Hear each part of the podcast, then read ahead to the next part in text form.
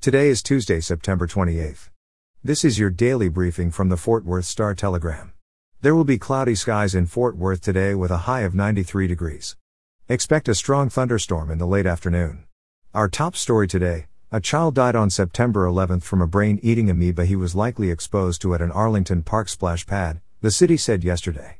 Arlington officials and Tarrant County Public Health were told September 5 that a child was hospitalized with primary amoebic meningoencephalitis, a rare and often fatal infection, at Cook Children's Medical Center. City officials closed all splash pads through the end of the year. The city's drinking water supply was not affected. An investigation determined the child was likely exposed to the water either at his home or the Don Misenhimer Park splash pad at 201 East Lonesome Dove Trail. Water samples collected between September 10 and 14 and sent to the Centers for Disease Control and Prevention tested positive for the amoeba on Friday. Records from splash pads at Don Misenhimer Park and the Beacon Recreation Center show that parks and recreation workers did not consistently record or conduct water quality testing, including checking for chlorine.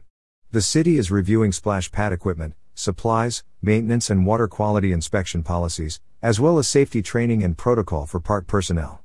The public splash pads passed inspection before the start of the summer season but were not properly checked or maintained, according to the city. In education news, a federal judge denied a motion to issue a temporary restraining order against the Grapevine Colleyville School District, saying there wasn't enough proof that a policy to limit speech was unconstitutional. But U.S. District Judge Mark Pittman said in his ruling that he is concerned about the district's uneven implementation of the policy and that it merits review.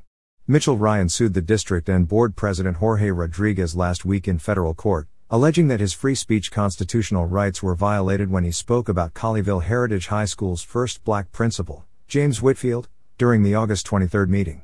Ryan was seeking a temporary restraining order against the school district to prohibit limiting speech content during board meetings. Ryan did not speak during the two open forums at Monday night's board meeting. His lawsuit stated that he planned to attend the meeting and future meetings to speak about Whitfield.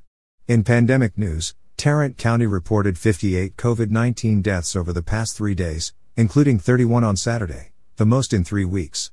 The county reported 12 COVID related deaths yesterday, along with 809 new cases. There were 15 reported deaths Sunday. The county has now reported a total of 343,425 COVID cases, including 4,236 deaths.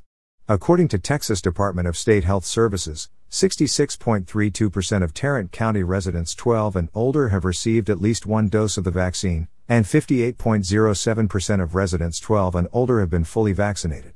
DSHS also reports that 87.05% of Tarrant residents 65 and older have received at least one dose, and 80.57% of residents 65 and older have been fully vaccinated. And finally, in sports, the Dallas Cowboys dominated the Philadelphia Eagles last night, 41 21, winning their second straight game to move to 2 and 1 on the season. Quarterback Dak Prescott completed 21 of his 26 passes for 238 yards and 3 touchdowns. Running back Ezekiel Elliott rushed 17 times for 95 yards and 2 scores.